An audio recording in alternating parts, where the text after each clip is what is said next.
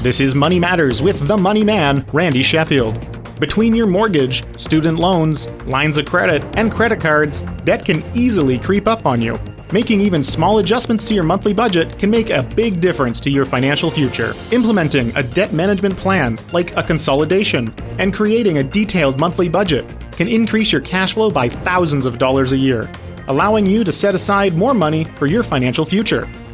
People ask, should I top up my RSPs or pay down my mortgage? The answer I always give them is yes. In many cases, it is best to maximize your RSP contribution and use the tax refund to pay down your mortgage. But there are many factors to consider, such as your age, your income, mortgage rates, and if you're behind on your RRSPs. You'll need help with these decisions, so talk to an advisor.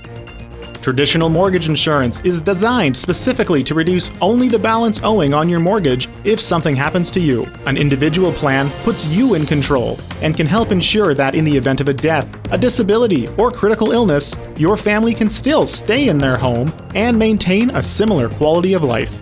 Randy Sheffield, Division Director, Investors Group, Financial Services Inc. Your money matters, so visit free981.com and click Money Matters.